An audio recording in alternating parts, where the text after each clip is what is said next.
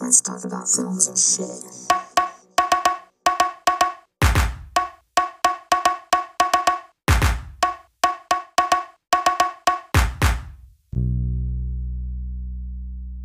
your own trap. Um, before we start, do you want to read the drinking game rules that I made? I will, yes. Or should I do the should I intro us in, then do the drinking game? Or should I do this this should be just be the opening. Cold open. I think this. I think this should maybe be the cold open. All right, so this is, this is these are the drinking the drinking game Princess Bride drinking spoiler. We're talking about Princess Bride. Uh, just spoil. Wow, I'm so good at this. Uh, so Drink. no, that doesn't count. That was a funny comment. That wasn't self-deprecating. I haven't even gotten to that yet. Let me get there first, Maddie. It doesn't count because I haven't gotten there first. All right, so these are the drinking game rules that Maddie came up with. The first one is every time you directly quote the movie. The second one is every time I am, self uh, am self-deprecate, which I do very often. Uh, every time you come back to the main topic from a tangent, Jesus, weird. This is we're gonna have a headache in the morning. Uh, every every time Maddie is bossy or takes over hosting, I want to say I did not write this list, so I'm not being mean to Maddie. She wrote this list herself. I had to Uh, have one that was mean for you and mean for me. Like I, I couldn't call you and on, out on self-deprecating and not do something about myself. I mean, the self-deprecate is not really mean; it's just true. but, but I'm also bossy and take over. yes, That's you are. You are very, true. Yes, that is true. I wasn't gonna say it, but you said it. So, um, every every time Hudson has a cameo, so Hudson is uh Maddie's golden golden retriever, which he had a couple cameos last time. Had way too many cameos last time. Yeah, he. I mean, we could have this as co-hosted as Hudson Tiberius Clark, but you know, He, I mean, Maybe uh, he'll to be honest, he might be a better co-host for you. He's he's definitely a more adorable co-host. that's Uh, that's fair. He's cuter than most everything. Yes. Uh, so the next rule is every time Star Wars comes up, to be honest, I'm going to try and avoid talking about Star Wars because it makes me mad and it has for the past month, but we'll, it's going to come up. I know it is. The next one is one that I have a problem with. This is more for me than Maddie. Every time Adam Driver comes up, although you almost have as big of a problem as I do, but it's not that serious. Especially because you you like make it a bigger problem. Like I, I do make it a bigger in. problem. I do. That's what I do. That's I, I bring everybody in. And then uh the last the last rule is drink for every second. Maddie goes over the 30 second summary, which we will be getting to shortly. Uh which the last time y- yeah, you, you did kind of go over, then you did it in like 20 seconds. I did. I no, I, I think I did it because this is the type of like human I am. I should have practiced, and then I did it in like 29 seconds, almost even. Like I was Yeah, practically. you, like- Like perfect. Like you were Yeah. practically perfect that second time. so I I, do say, I- have, huh? Oh, go ahead. I do have um a little bit of a different way I want to do my 30 second summary because this movie's a little special and a little different. If that, if I can, if I can be bossy Yeah. and I'll take a drink, but um. do only you have to take a drink or I have to take a drink with your bossy too, right? Yeah, we're we're we're you know we're, We're- uh, like you said, we're the, tag like, teaming. What's the what's the aces? It's not the aces. The um, the king's rule. Like eight no is idea. mate. You're my eight for you're my mate for the. Oh, I, you, Um, you, to be honest, you could have just made that up because I have no idea, and I would have been like, "Oh yeah, Maddie said mate is eight, and she said I was eight or something." So now we're tag teaming this drinking game. Okay, so I I am going to do the 30 second summary a little different, where I want to do a summary, and every second I'm under the 30 second summary, I want to bank that time and add it to my other 30 second summary. So you have two 30 second summaries. That's just movie quotes. okay.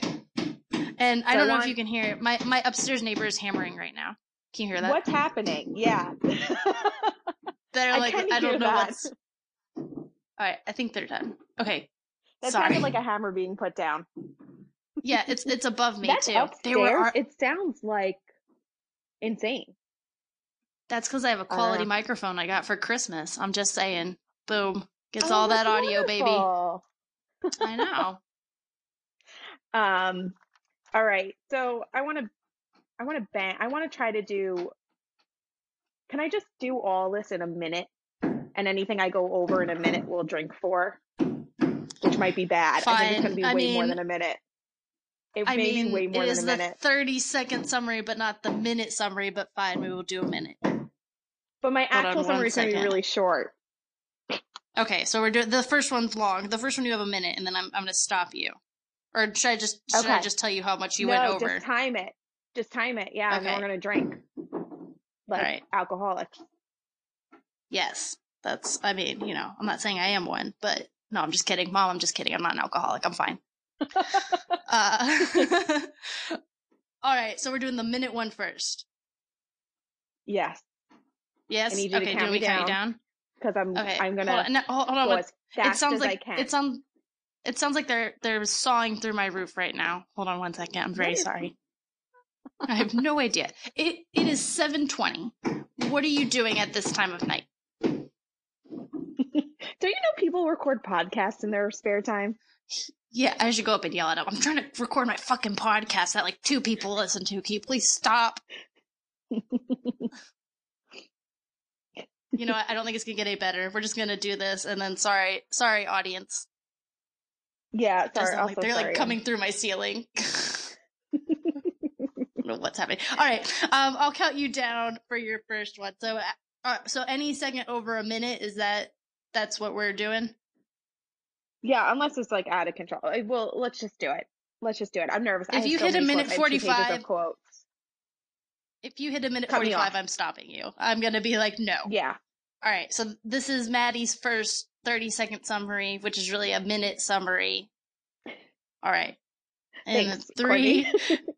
You're welcome. You're very welcome. I just wanted to point out. You didn't put Courtney as snarky on your list, so I can't really help you there. No drinking. Sorry. Uh, all right. I'm to count you down in three, two, one, go. Kid from the Wonder Years, the TV show Not the Band is Sick, and his grandpa comes to read him a story. What follows is a fantasy adventure about true love in one of the most quotable movies ever. As you wish. Is this a kissing book? Murdered by Pirates is good. Anybody want a peanut? Inconceivable. I do not think that means what you think it means. Hello, my name is Inigo Montoya. You killed my father. Prepare to die. Six times. You seem a decent fellow. I hate to kill you. You seem a decent fellow. I hate to die. Which way is my way? My way is not very sportsmanlike. Never go against a Sicilian when death is on the line. As you wish. The fire swamps will never survive. Nonsense. You only say that because no one ever has. Rodents of unusual size? I don't think they exist. I've, I've got my country's 500th anniversary to plan, my wedding to arrange, my wife to order, and Guilder to blame for it. I'm swamped. You mean he wins? Jesus, Grandpa, what did you read me this story for? I'm not a witch, I'm your wife. Have fun storming the castle. Think it'll work? It'll take a miracle. Let me explain. No, let me sum up. Marriage is what brings us together here today. Hello? Again, five more times. Ah, there you are. Inigo, I saw the prince's stables, and there they were, four white horses, and I thought there are four of us if we ever find the lady. Hello, lady. I took them with me in case we ever bump into each other. I guess we did. Fezzik, you did something right. Don't worry, I won't let it go to my head. Grandpa, maybe you can come over and read it to me tomorrow? As you wish. How'd I do? Boom. A, a minute 26. Woo! I was, it was under four, it was under a minute 45. I was about to say that is a lot of drinking, but also I would like to, I, A, I muted it because upstairs is being enormously loud. But B, I muted myself, I should say. I didn't mute you. But I would like to applaud your quote, uh, 30 second summary because that was quite fantastic, Maddie. Thank you. Thank you. So that's why I rewatched the movie literally like an hour ago. I was like, I'm going to get all the quotes that I think are like awesome in order, and that's going to be my summary. And then I knew it was going to be way more than 30 seconds. So my real summary was ten, like five seconds, right? Like, Yeah. like yeah, technically right, you got like a, you, a had, you bedtime already had a really short one. Yeah, exactly. Very good job though. it- Are you drinking for the 26 really seconds? to like. No, we should do that though. But I mean, that's hard. Are you going to time us for the 26 seconds that we're in silence No, for the I'll say, audience? I was about to say because this is a podcast and they can't see us. Let's just like We'll just- throughout the it's an individual one. Yeah. yes. All so right. we'll just like one throughout the night we're drinking I'll for yes, and then because this Okay. is an audio medium, I feel like just It's 26 weird. seconds of silence would be. um, that would be kind of funny. Could you imagine? audio. Yeah. Okay. Yeah, let's just. it would go. be funny, though. Yeah. Exactly. Um, right. Well, that was quite fantastic. I don't think anybody's done quite the the summary like that. Thank you. Um. So after this, if we quote the movie anymore, then we drink. I'm not. We're not drinking for all that. No, that was uh, as soon as you started with just when you when I really took in the just quotes, I was like, oh shit. Like I was like, there's no way. By the first like 20 minutes of this, I'm gonna be like plastered. Yeah. No. and I even counted how many times he said Inigo, like, "Hello, my name is Inigo Montoya. Go, my father, prepare to die." And uh, and and and then I was like, I should Google and make sure that I didn't mess this up. And I was right according to IMDb. so nice. So you got the right count. I've got that going for me, apparently. Yes. You got the right you, you were able to get that. That's like the person that like did like cuz I think like the the departed has the most f words in a movie. So someone went through and counted all the times like someone said fuck in the departed. Can you imagine that was your job? That's a lot more. That's a lot more. That's not anyone's job. That's someone's hobby. they think it's a job. Be nice. okay, fine. that was me being mean. Again, a rule you missed out on. Damn. That's okay. Opportunity missed. this is for the next time. Um, so before we get into uh, more of a discussion on the Princess Bride, uh, it is February here. So on Ghostface in it, we are going to be doing uh, a month of rom coms because who doesn't love love? So we are starting tonight, which I already spoiled, and Maddie just did the the summary for is the Princess Bride, which I feel like is an unconventional rom com, but is definitely a rom com. Yeah, I mean, that's fair that it's unconventional. It doesn't like it doesn't take place in New York or Chicago. No one's working at an ad agency or an architecture firm. Um, right. What else? Yeah, no, Um, you're, but you're, you're hitting all of is- the rom coms spot on. uh, no one's plucky. Um, No. but you know, it it definitely is a romantic comedy. It's a very funny movie, and it's still really funny. Yeah, I mean it. Uh, it's one of those like, I I think I was saying this before we started recording. I've seen this like a hundred times. I love this movie. The romance is very romantic in it. Wesley's very romantic. As You Wish, I think might be like the most romantic thing in the world. I was trying to think of something that's maybe more romantic than As You Wish, like besides like I Love You or something like that. But I mean, like it's just and the the comedy's just so um just so sharp. It gets like a lot of unexpected laughs. It always feels like like like I'm always laughing and I'm like, "Oh, that was that was fucking funny." Like I'm always surprised like that I'm laughing if that makes sense. I'm not describing it very well, but No, you're right. And there were a couple on here, like when I was doing the when I was doing it that aren't ones that I remember that made me laugh. Um, that like were really actually important to the summary that I added. Like the Yeah. really long one at the end where um Andre the Giant is like, I found these four horses. If we ever find the lady and if I ever find you guys, hello lady. maybe we'll need them. I, the hello lady kills me every Yeah. time.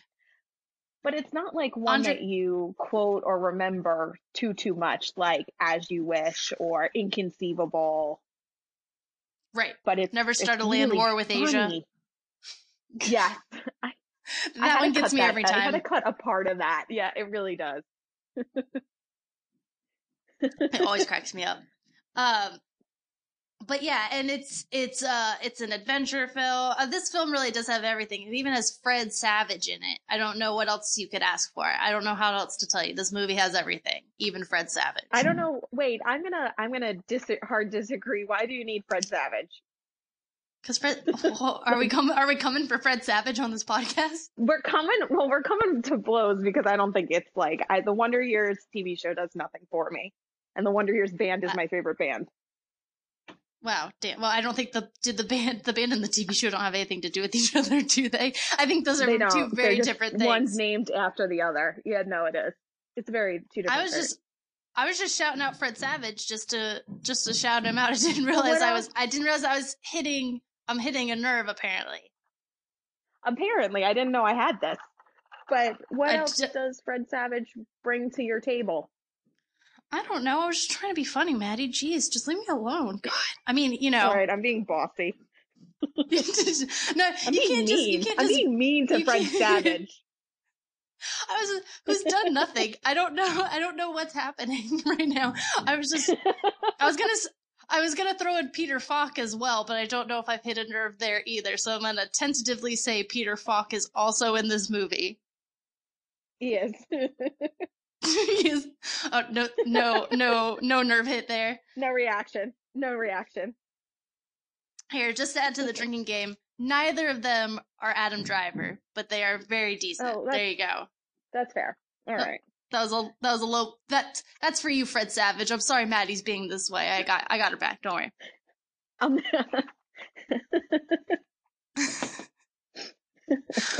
I just I do right, like that you were sorry, Fred basically like Savage. fuck Fred Savage. Like I was like, oh, okay, he's like a kid in this, but whatever. He seems perfectly fine to me.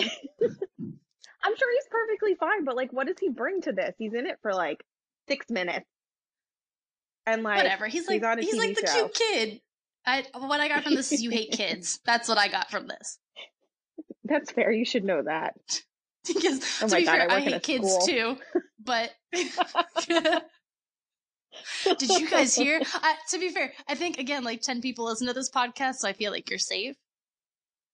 Yeah, it's probably. I think you're good. not true. yeah. This will be a soundbite. This is the, this is gonna be my school's office. yes. So we were looking on Spotify the other day, and we found that you were on this uh, podcast and said you hate children. Well, I hate it's specifically Fred Savage as a child. It wasn't It's all really children. just. That's fair. That is what it is. it's, it's Fred Savage as a child. well, this is great. I've hit on something unexpected. This is always fantastic when I hit on something like this. Um, so this okay. So technically that wasn't a tangent because he is in the movie. oh, hi Hudson. Okay, get off. Sorry, everyone. Just just heavy breathing. Yeah, Maddie, you you can't just every time you heavy breathe into the mic, you can't just blame it on your dog. That's unfair.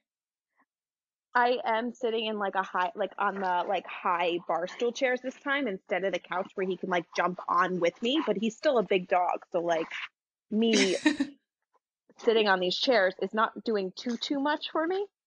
Like he still can get to me. That's Um, why But that's when why I we- we- when I laugh, he gets like really interested and like will come over and be like, "What's so funny, mom?" and then well he, he was So. probably actually coming over and saying, Yeah, fuck Fred Savage. What has he ever done for us? yeah, Hudson, Uh. agreed. I will be tagging Fred Savage for this episode, just an FYI. no. There is that episode of My Brother, My Brother and Me where it's like titled like Fred Savage Piss Warrior or something. Like about some movie. Do you remember that? Maybe. I Oh, don't think I do. Fred My, Savage. my, yeah, sorry, sorry, Fred. Sa- I, I would like to apologize uh, just for myself. Apparently, you have that. You have to talk to Maddie. I don't know what what's going on, but all right. Getting back to the actual uh movie. Um, and the thing about Princess Bride that, like we said, it is romantic comedy, but it is very distinct. I feel like like the romance and the comedy are two distinct things. Like the there's no like comedic situation that propels them forward like a regular rom com.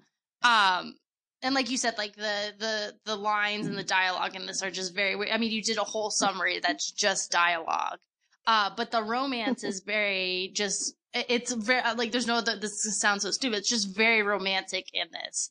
Um, uh, It is very thought I had- romantic, and I think like Yeah. even I think even like the friendships are romantic. Like I think like the guys' relationship is romantic in a way.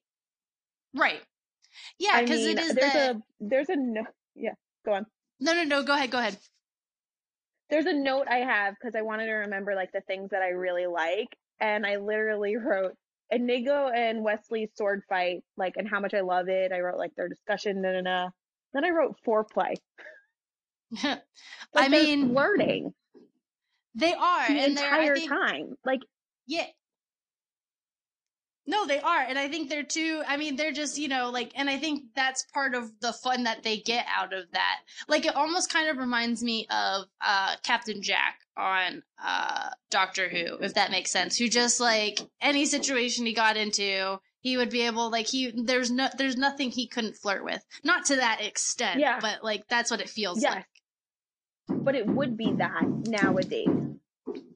Yes. Oh, Like, agreed. it would be way more like flirty banter, which it already is in a way of them like nerding out over the techniques and and Right. just like connecting.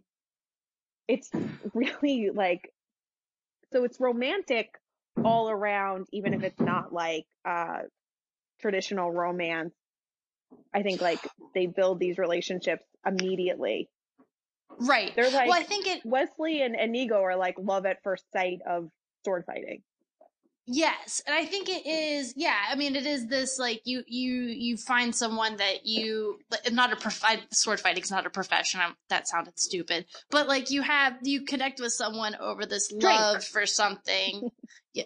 Well, no, it that did sound stupid. That's not self-deprecating. That would just sounded fucking stupid. I mean, like I don't.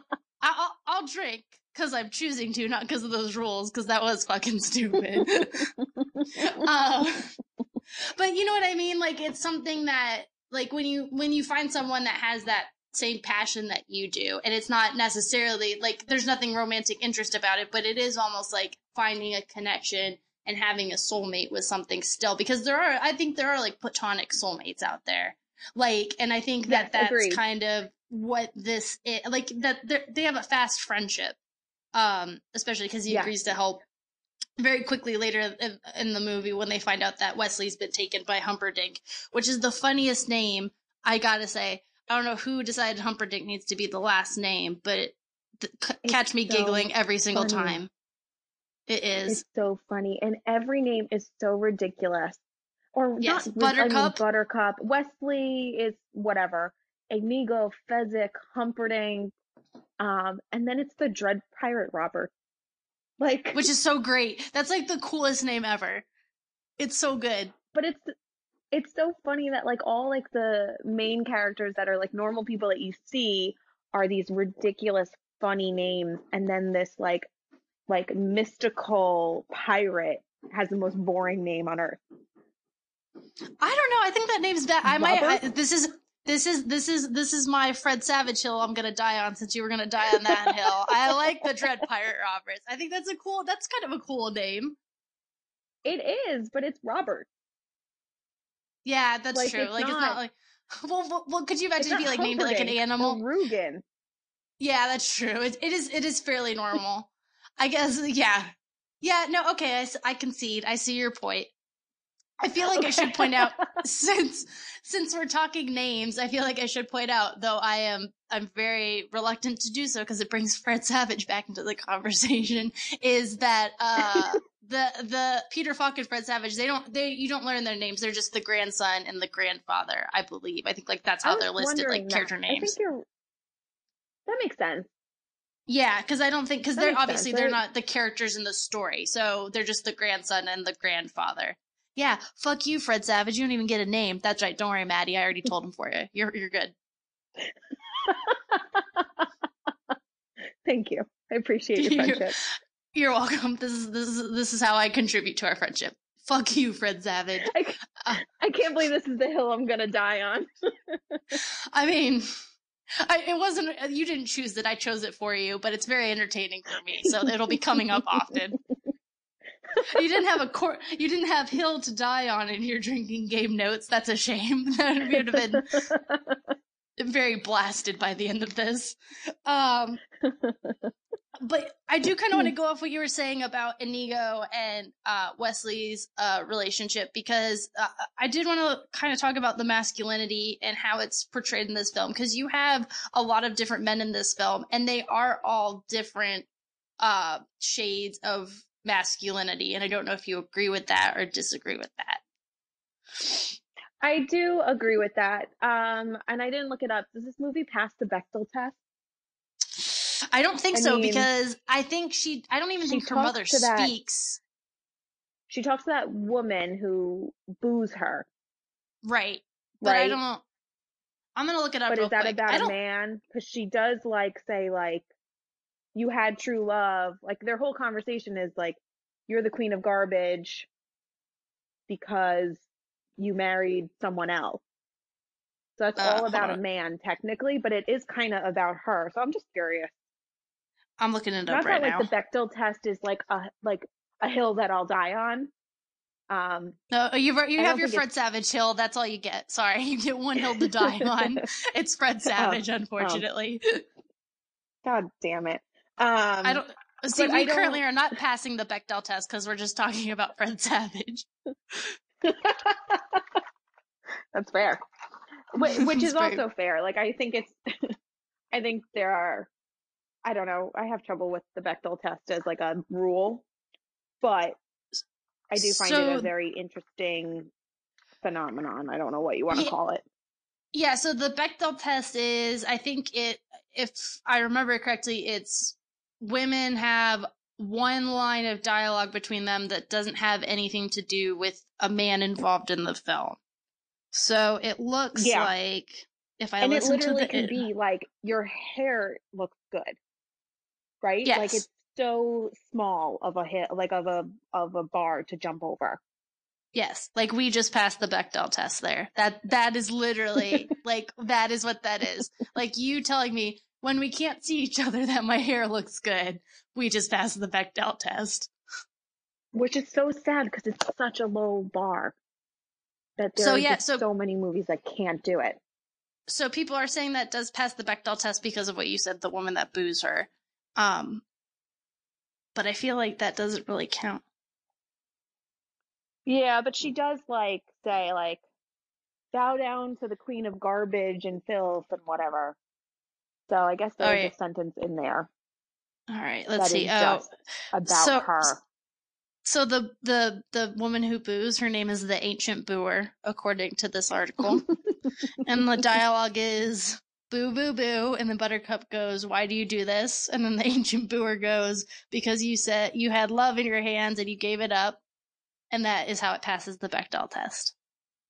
Yeah, but the love is about a man, unless love is a thing. I don't know. That's but fair. she technically It's- said boo boo boo and then Buttercup said, "Why do you do this?" So that's how it passes it. and that's enough. That's enough. Okay. that's enough to to All make right. it past the but yeah actually that is one thing i kind of that's one criticism i have of this movie especially because buttercup's such a central figure like not that every almost almost all the men in her life make decisions for her even wesley at some point. Like there's uh, like i still think wesley sees her as an equal and i i, I do i do think that but like the buttercup almost doesn't seem in control of anything. She seems in control of a couple There's a things in this. There's Go a ahead. moment during um Wesley fighting the rodent of unusual size, which I don't know how to say the acronym. No matter how many times it's said to me, I can't say it back. It's like The it's like roosters, the Roos. Roos. I can't, and my my mouth doesn't make those sounds correctly. Um, so whenever those, whenever the rodents of unusual, when he's fighting them, she's like kind of standing there, and she never like engages in the like moment of like she she's like frozen scared, you know. right.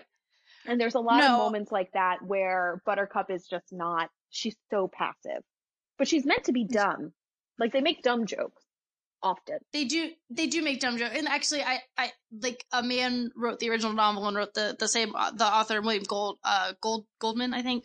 Uh he wrote the book and he wrote the screenplay and then Rob Reiner um is Mhm. the director. So it is it's a lot of I think this movie handles the men better than obviously the women, especially because only one woman really seems to have a name. The other one was the ancient booer, which again, guys, Or the mom Just, for like- four seconds.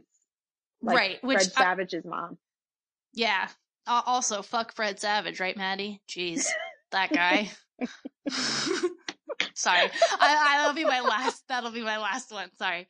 Uh, but like, it does seem like we get all these shades of men in this film, and it, it that's my one criticism of this film is that Buttercup is never really in control of her own fate, and even when she kind of is, she's just like, "Well, a man will come and tell me what to do a little bit." And I don't, I don't want to, I, I don't want to undermine Buttercup because I like Wesley and I like Buttercup, and I do think she's the master of her own fate at for certain things. But it does seem like the movie's just willing to be like, "Oh, just let, let I'll sit back because Wesley has this handled," you know. So the one criticism I have of Yeah. it, I think. I agree. I agree completely. Um, because my criticism is slightly the same and slightly different of like she's so dumb. like Yeah, I mean, you're not wrong. Yeah. And I think She it was still kind of that. No, she doesn't. I mean, like, she, like, yeah. And it, it, it's unfortunately still that time of like only 30 years ago, but it's, it still seems far enough that we were just like, oh, okay, that works. Like, yeah, that's fine. like This it's fine. No one will ever point this out But I on a still- podcast 30 years from now. But I still like her. Like I don't find her unlikable in her um naivety and passivity. Like I No. I like it. I like this movie. I like the romance even though there's times where I don't I I'm not like wow, that's the romance I want. It's not, but Mm. I just still find it romantic because it's like tropey and fun. Yes. Oh, 100%. know? Uh, l- l- let me just say, this criticism is very minimal because I do like Buttercup and I think Robin Wright does a fantastic job. Um, She's And- fantastic. She is fantastic. I, I, I really love Robin Wright. She and and I do like Buttercup. It literally was just like a small thing, like as I'm watching it from like 2020, you know, like almost in my 30s, and um, you know, like because we're very much in that time of we need to do better with with diversity all around. Like this movie, I think could use that a little Oh bit, my but I like what they There's did. not anyone. Yeah, No, so I It's think like so not diverse. I do right. I do I, and I think I think it's good to have criticisms of movies that you love that are older like uh especially when I rewatched um Raiders of the Lost Ark, which is my favorite movie of all time. There were some things Indy really wasn't didn't come across as that great of a guy a lot. So it's one of those things like I think it's you could still enjoy something I think and have that crit and I think it's good to have those criticisms cuz you grow as a person but you still love these movies and there is a lot to love about the princess bride and actually and i do and it actually all the shades of men we get in this movie is something i really enjoy about it because not everybody is like a manly alpha male but they're all still strong and distinct which i think sometimes films and television and just kind of that part of culture is afraid to lean into sometimes I like that. I think you're right. thank you I don't really. thank you I think I don't really have anything to add to that. I really like that. oh well thank you i have my moments there we go that is not self-deprecating i just want to point that out that is No, that wasn't Positive. at all. I loved that. exactly also just to tag on to the end though all the men we love fuck fred savage awful awful in this movie awful child actor There's a point he where he eats a sandwich, and I don't understand like how he's eating it. What he's Like, just he, like, eating he's a kid eating a bread- sandwich maddie what do you what do you want fred savage i am so sorry you are quite adorable and delightful in this film i just i don't know what's going on Not what you were gonna. Well, not what you were expecting when we started recording this, huh? No, I wasn't expecting this, but it's such a pleasant surprise. I'm gonna keep it going. I'm not gonna lie to you. It's just so funny. It's amu- it's amusing me to the point where I'm like gonna be like Adam Driver levels annoying about it. There you go. Drink. Boom. Damn it. Uh, I had to refill my drink. Sorry, Which, almost just just like so you know, I'm not wine all drinking- over everything. I'm not drinking like wine. So I'm going with like a mixed drink, which is also mixed with like half water. It's this drink my friend Mary's friend makes. And it's half black cherry rum and half um, cranberry juice. And then you put half of that in a cup. It's a lot of halves. And then fill the rest up with water so you stay hydrated. And it tastes like a melted red popsicle. Just two things. One, you can't see my face, but I'm pretty sure I just made a face that you would make when you see Fred Savage on the screen. When you describe that drink. and two, I don't think adding water to the alcoholic beverage does the hydrating part for you. I hate to break that oh, to Oh, you. it totally does. No, get out of here. I- don't ruin it. I, I don't think I, I don't think that's I mean, I'm not trying to ruin stuff for you. Apparently Fred Savage already did that for this movie for you. But I'm just saying, I don't think adding water to it. Fred Savage, I'm really sorry. You you've done nothing. You're probably just sitting at home Yeah, enjoying your life. this poor man is sitting at home and not trying not to be bothered by some weirdos on a podcast, and his ears And are ringing. Yeah, he's like he's like I think like two assholes are talking about me. You are right, sir. I'm really sorry. I'm very very sorry. Um oh, we did get a little bit off on a tangent. I'll give you that one. Um we but yeah, really did. so I'll we did. So uh but I made a good point while we were getting on that tangent and then I totally went off base again. Um but I do like I do like Wesley as the hero and I like that um I, I, I always I love that the Dread Pirate Roberts uh is like a title that's passed down from person to person. I love that like the the story that made its way back was that Wesley was killed by the Dread Pirate Roberts, but and then it turns out it actually is the Dread Pirate Roberts. But I really like Wesley as a hero because I feel like he's he's unconventional he's an unconventional hero at, at the same time as being that classic hero. Um and again, I like I don't know if that's something like you agree with or if you think like he is like a traditional hero. Uh, I think he's. I think he's. Uh, ooh, I kind of think he's like a traditional hero with like an edge. Does that make sense? Like he's Yeah. he's like he's swooping in at the right time. He um he's like got a plan no matter what. He is like good at everything. Um, but he's really snarky. He's really mean sometimes. He's really mean is. to He- her I when mean- he first comes back. And he Yeah, like thinks which she like go on. Yeah, me what you like like well, no, Do it. I, I totally. I think I think there's a tiny bit of a lag, so it sounds like like you've stopped talking, and then I start talking, and then I think like it's not good. It's my app. My app sucks. Um, That's but okay. uh, uh, yeah. So it sounds like I'm interrupting. I'm try- I'm not trying to interrupt you. I'm very sorry. No, you're Coco's the worst. Oh God, you're making us drink. Um, I know. I, that was on purpose. Uh, continue your thought, please. But I think like when he first rescues Buttercup, and then he's like really mean to her because he's pissed. I mean, he's heartbroken. He hears that she's engaged to someone else, which also I love that it's like never explained how he knows with enough time to go and rescue her that she's kidnapped and like to be there, like following them immediately. It's hilarious. I don't know if It that's just is. like I- don't know if that's just like them being like, we're just going with the fantasy like aspect of this, or if it's intentionally funny. Either way, it cracks me up when um like that he just knows. Like, he's like someone following us." omnipresent. He's like, oh, it's the Dread already? Pirate Roberts. Listen, And he's like, all right, I'm so mad at her. I can't believe she's marrying someone else, but okay, I guess I'll rescue her. Like, you know what? He was whatever. He, he he was probably having a nice weekend, like Fred Savage is doing right now, having a nice night in.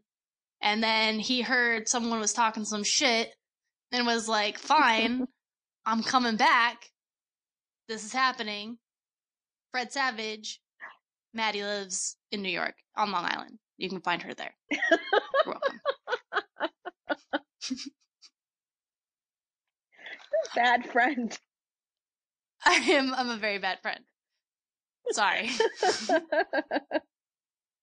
You didn't put that again, Um, not on the rules. Adam- you didn't put Coco's a bad friend. That's not on the I rules. didn't. I didn't. Uh, so we were talking Next about time. masculinity in the film, and my question to you is, uh, who's Yes. your favorite of the men? Because I mean, like Buttercup's not your favorite, so who's your favorite character?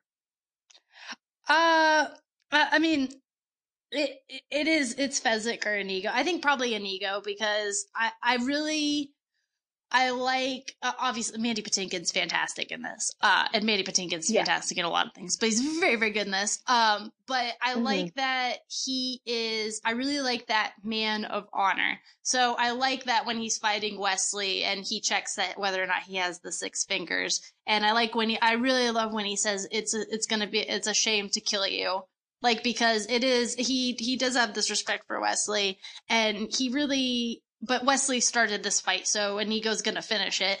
So I do like that kind of hero where he he's not just gonna kill Wesley for the fun of it, but because Wesley's challenged him to this this fight to the death, which ends up not being a fight to the death.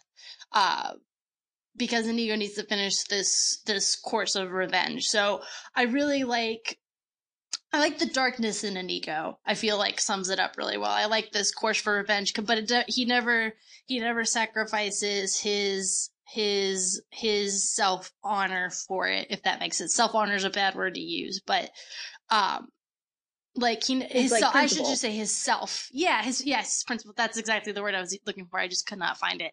Uh, he doesn't sacrifice that to just because he could just become a killing machine and kill everything in his path, but instead he he tries to stay this. I think this man that would make his father proud. Um, so yeah, Mhm. Inigo is my choice. That was a very long-winded way of saying Inigo is my choice.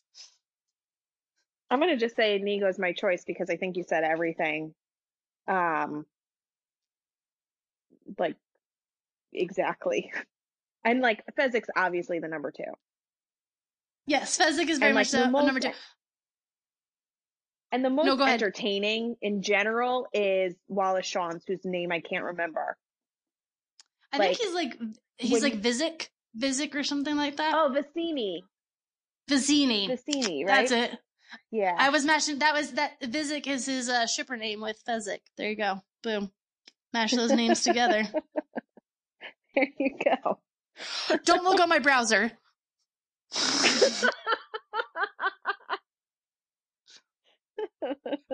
I'm just sorry. That was a very like niche fanfic joke. If anybody really Yeah. found that funny. So, sorry, I Mom. found it funny, embarrassingly. Thank, thank you. Thanks, Maddie. And I just I feel like I should also just apologize again to Fred Savage. Sorry. No! Stop apologizing to Fred Savage. No, it's it's, it's sorry, Fred Savage. I'm really sorry. I am gonna tag him Uh, until he listens at least till part of this episode and hears that we were just like talking shit about him. I really want him to hear it. no, all right, whatever. um, what? Um, I do want to hear kind of getting back on track off of our. Uh, uh, but what you were saying about Wallace Shawn and um, what is whatever his name is now? I'm confused because I said the wrong name first. Um, Vizzini. Yes, there we go. Not the shipper name. Um, I do, I, I do agree with you because, and I think, Wal- I think Wallace Shawn was like the only one they wanted for that role, if I remember reading the trivia correctly, and you can see why, like, especially because him and um him and Wesley's dialogue are so like it's so quick back and forth. Um, I, I absolutely love their scene where he ends up dying because he ends up drinking out of the poison cup. Um, Yeah, Spoiler and, alert, sorry. and, Sorry, and guys. uh, what's his name? Cary Elwes is so calm, and Wallace Shawn is so manic. It's like yes, it's an amazing um riff off of each other in that one scene, and and Robin Wright's just sitting there blindfolded, yes. not doing anything. No, and it really is. It's it Meanwhile, is she's like- great. Eight feet taller than him. Yeah, she's she's she's a she's a tall woman. She is. I mean, listen, she's one of the two that um because she's in Wonder Woman. She plays the general in Wonder Woman, so she was one of the two uh characters, Buttercup and uh well, I should say Robin Wright and Carrie Fisher, where it's like, oh, it's so great to see my princesses became generals, like eventually, which I always really loved, but. Robin Wright is Aw. a huge like yeah that's isn't that great I always thought that was really cool like it's like it was so cool to see the princesses from your childhood become generals as adults. I always thought that was cool. But Robin Wright is, she's like, she's tall. Robin Wright is gorgeous. Like, she is just like, I get it, Wesley. I totally get it. Like, she is. she's just, but yeah, like you said, like, No, it is gorgeous. this, she is. Oh, yeah.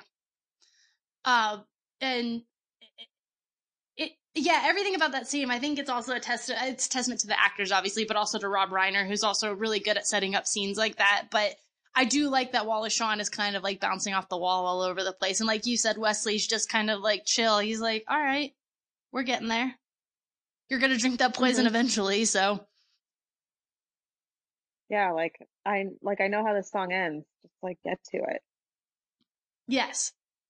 I also do uh I do like that Humperdinck and the Count, whose name I can't the six fingered man, I guess he's the six fingered man that killed um Inigo's father. I do kind of like that they are kind of the the cow they very much are they're they're cowards, um, but we don't we don't see that a lot in films, especially with villains, because villains tend to um try and face the hero and be like, no, you're not going to get one over on me. But Humperdinck and eventually the Six Fingered Man, um, they do show themselves to be cowards, which I, I always think is interesting with this film. Is that, like I said, like they do show this whole spectrum of male characters in a way that's fascinating. Yeah, no, that's a great point. I never thought of that, that they're cowards, but they really are. They don't put up too much of a fight. Once they see like where the where the chips are falling, they're out. They are, and like because the six fingered man, if I remember correctly, um, when he's fight when it, when Inigo finally finds him and is fighting him, I think he begs for his life at one point. Um, which He does. uh, Because Inigo yeah. says, beg me, promise me, um, ask me to spare you. I can't remember. Does he kill him? Does, I was just I watching think it.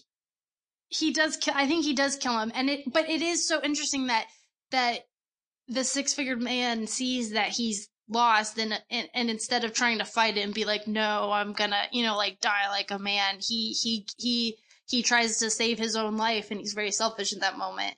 And but he begs for his Mhm. life, and he ends up dying anyway. So I just I've always thought it was interesting that the because Prince Humperdinck he doesn't really do anything. He ha- he commands everybody else to do stuff for him he's not a very he's not like a traditional manly man and he he very much like the minute that Wesley is like you go sit over in that chair when Wesley's been brought back from death um and and Mhm. Humperdinck just kind of concedes and I've I've just always found it interesting that the villains in this are villains until they're very selfish villains because they realize they're about to die and they're just like oh I don't I don't want I don't want any part in this villainy anymore I'm good I'm chill Yeah. So yeah, no, that was. I I I hope I explained that correctly. I, not that, and the actors that play both of them are very good. Um, especially uh, Christopher Guest, I think plays uh Humperd, um, Prince Humperdinck. Um, who I I really like Christopher Guest. No, isn't Christopher Guest the Count Rugen? Isn't Humperdinck Susan Sarandon's ex-husband? Maybe yes, Chris Sarandon. That's who it is. Forgive me. Sorry. Yes, you are correct. Christopher Guest is the the six fingered man, and Chris Sarandon is um is Humperdinck. Maddie, you knew something I didn't. Yeah, you know, I just watched this movie like an Uh, hour ago. That's fair, but still, that, that, that- that's that's me hurt. That's me hurting a little bit. I feel like Fred Savage right now. Like I've just been personally insulted. Yeah, I know. Yeah, He's so sitting it- somewhere in Hollywood, really upset. yes, he. I was. He doesn't give a shit. He's just like. He's sitting somewhere blissfully unaware of this. He's fine. Um, yeah. So it is. It is uh, Chris, Chris Sarandon and Christopher Guest. Um, but yeah, uh, that that was my take on the villains. Anyway, I I think there's a couple different ways you can take them. So I don't know, if, like uh, like kind of like you were saying, like I don't know. They just always it's always been interesting to me. Like that's that's the way they reacted to that situation when when traditional and classic villains don't react that way. I truly have never thought that. It's so obvious now, but I've never actually have been like, wow, what cowards. It just never crossed my mind. It just always seemed like a kind of comical way for the scenes to end. Especially the And it- Humperdinck one, like where Wesley has no strength and he just like says like I'm gonna beat you and he's like, Yeah, you are, so okay, fine. Um I I always think- thought it was like I think- comedic. I think I think I'm probably reading too deep into it. Like that's but like it is very it is very funny. That scene is very funny because Wesley is literally just he's on his deathbed still and and he and like you said he's just like, "Yeah, no, I'm going to beat you." And Humperdinck's like, "Yep, you sure are." And then like goes and ties himself to the chair. Like it is it's very funny. Um again, I, I think I'm probably probably going deeper into the Princess Bride than any, anybody ever wanted. Uh no, it's good. It's good. I I like your take. I like your take a lot. Thank you. Um, I've, I've I've had some solid takes tonight. It's it doesn't happen often, but it happens every once in a while. it helps that we both have probably seen this movie like dozens of times, right? Yes. It's on TV a lot. Like it's a movie that's around.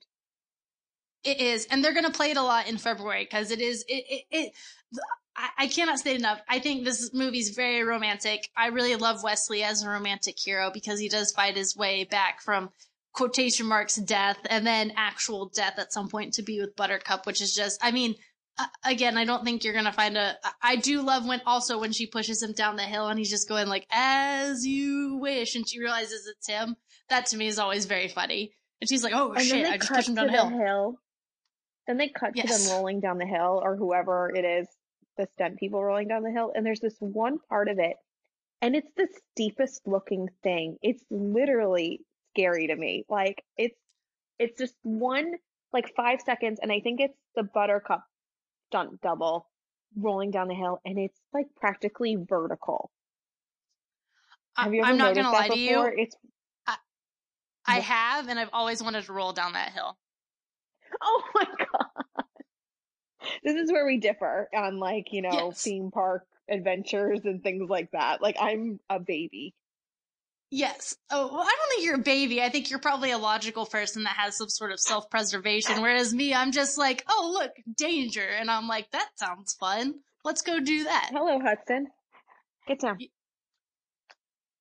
You should drink. There He was definitely some huffing in that. Yeah, he definitely agreed. Yeah. um I don't I can't with him. Um yeah, no, there's that moment and then um another moment that always sticks with me from childhood just to like you know, I'm going to just take over and be bossy. Um another moment that always like stuck with me from childhood is when she falls into that sand pit. And then like there's that there's like that 20 30 second beat where it's just like the rodent of unusual size walking back walking by and then Wesley pulls them out of the sand pit and the two of them have so much sand in their eyes and their hair and their faces and like It's a nightmare. mouths. It's just so much sand on them that they did not fake. I don't know what they went through. Like they must have like come through it and already had sand on their faces. That looks like the worst thing to film ever. It looks bad. And can you imagine how long they were in there? Like if it was like, No. you know, real fantasy. Yeah. It's No, I'm, unreal. I agree with you. I, as someone who grew up in Florida where sand is fucking everywhere, let me just tell you something. It sucks. And I know it sucks. And you can kind of, I feel like at some point you could see it on their faces. Cary Elwes is like, like tugging them out of it. He's just like, this is probably like the 40th take. And he's just like, fuck this. I cannot do this Yes. again. It's everywhere. Like, There's so much sand. there is so much sand. And like I hate it's to, not I, it's not warm where I live every minute, but I'm 20 minutes from the beach. Like I know sand. Sand's everywhere. There's still sand in my car. I got it washed since the summer. There's still on the floorboards. Maddie, I'm sure us just talking about sand, I'm pretty sure I can just feel sand in my crevices. Like that's how sand works. You're welcome. That's exactly how it works. That's just like, and again, I hate to, I hate to add to this drinking game because we've already drunk a little bit, but, uh, just, there's not a lot I agree with in the prequels of Star Wars, but when Anakin, Anakin's hatred for sand, I feel like is appropriate to bring up at this moment in time. I get it. Like when he's like, it's coarse and it's rough and it gets everywhere. He's fucking right. It does get everywhere and it sucks. Sorry, it's worth the drink because I just like Anakin was wrong Worth about a lot of things, but he was right Worth about the sand.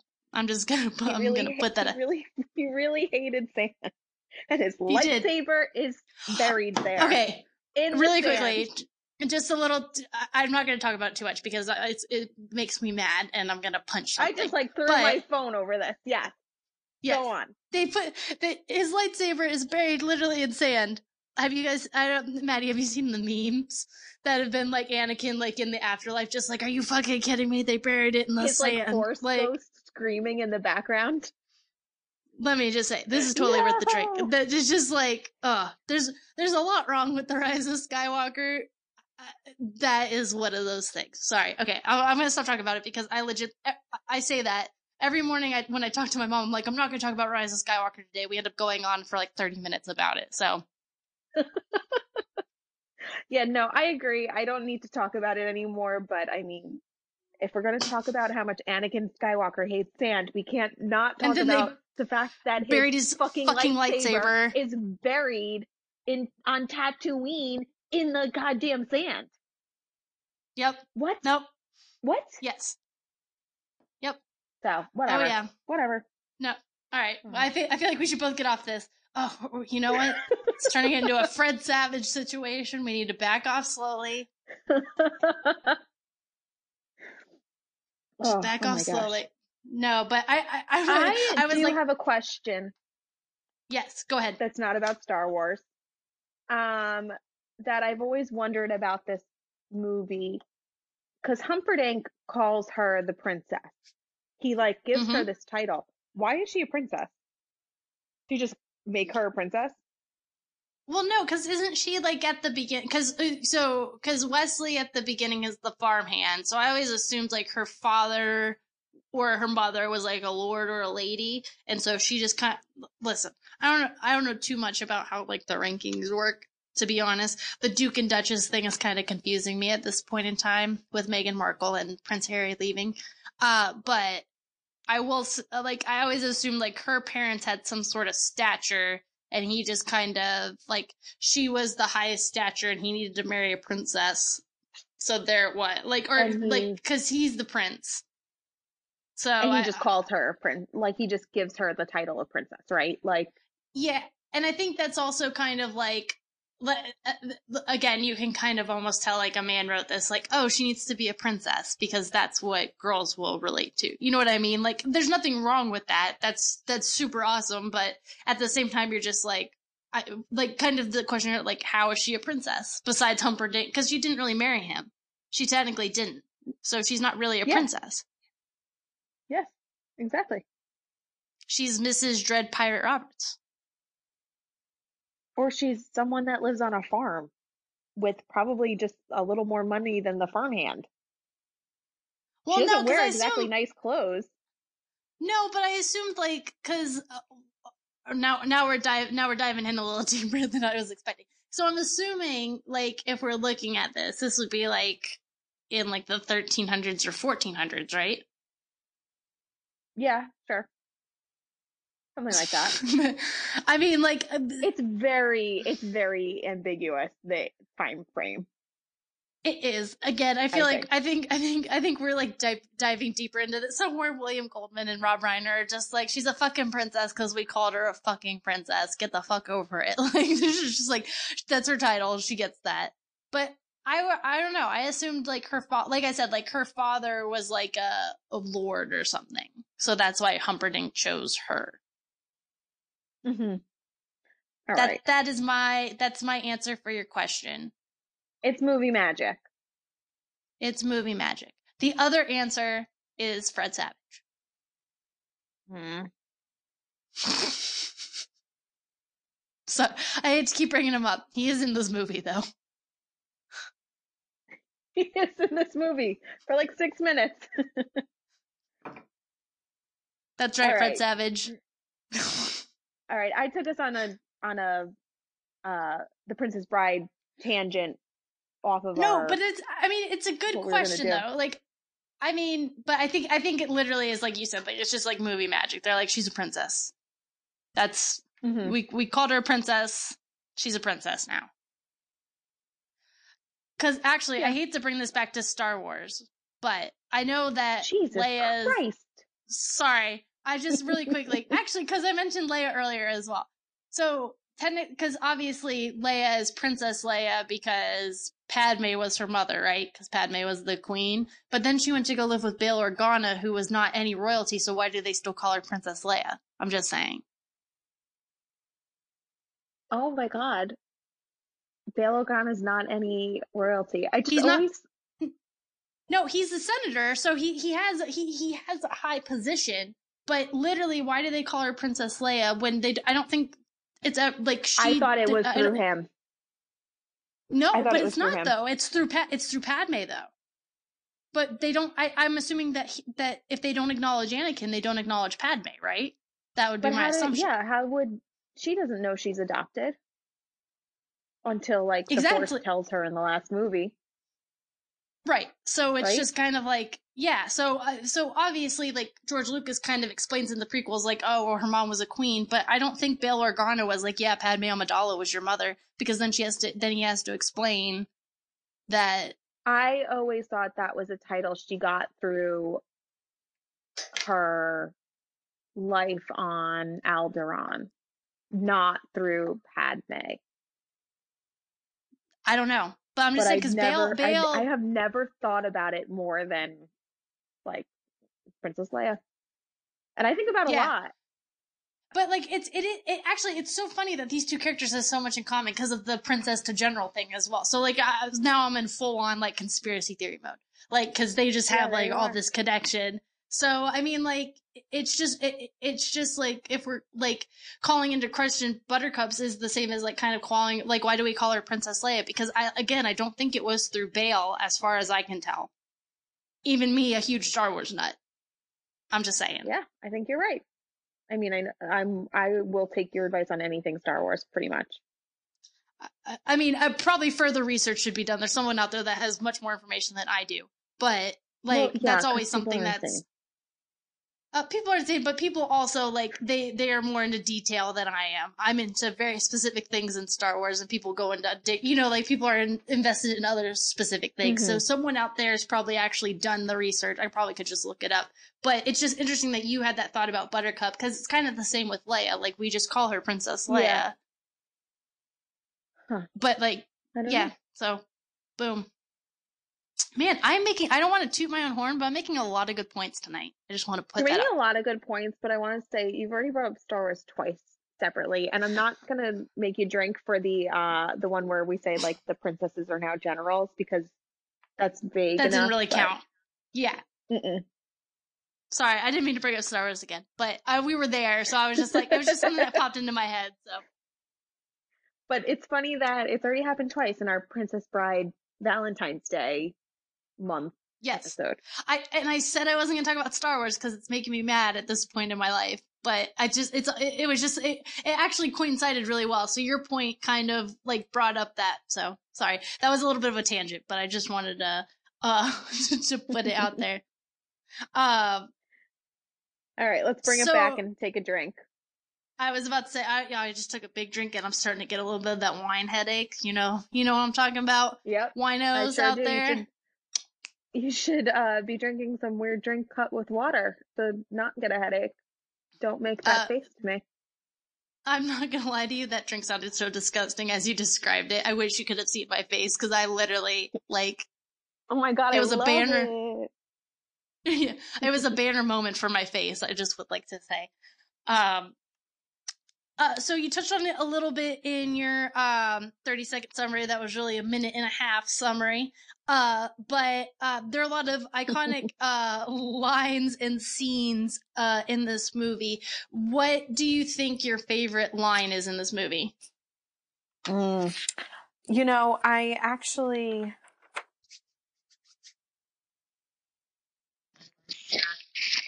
Um, I really, really love. I'm not a witch. I'm your wife.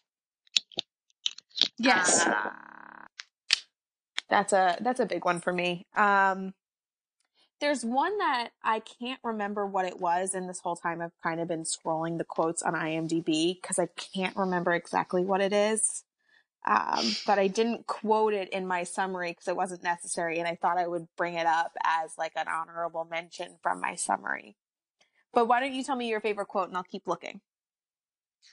Uh, I think uh, I I do really love As You Wish. I think it's like I, I, like to put it to put it a little crudely, I think it's romantic as fuck. Like that is such a cool line, and like it is something like especially when he said, especially in the beginning when Westley's saying "as you wish."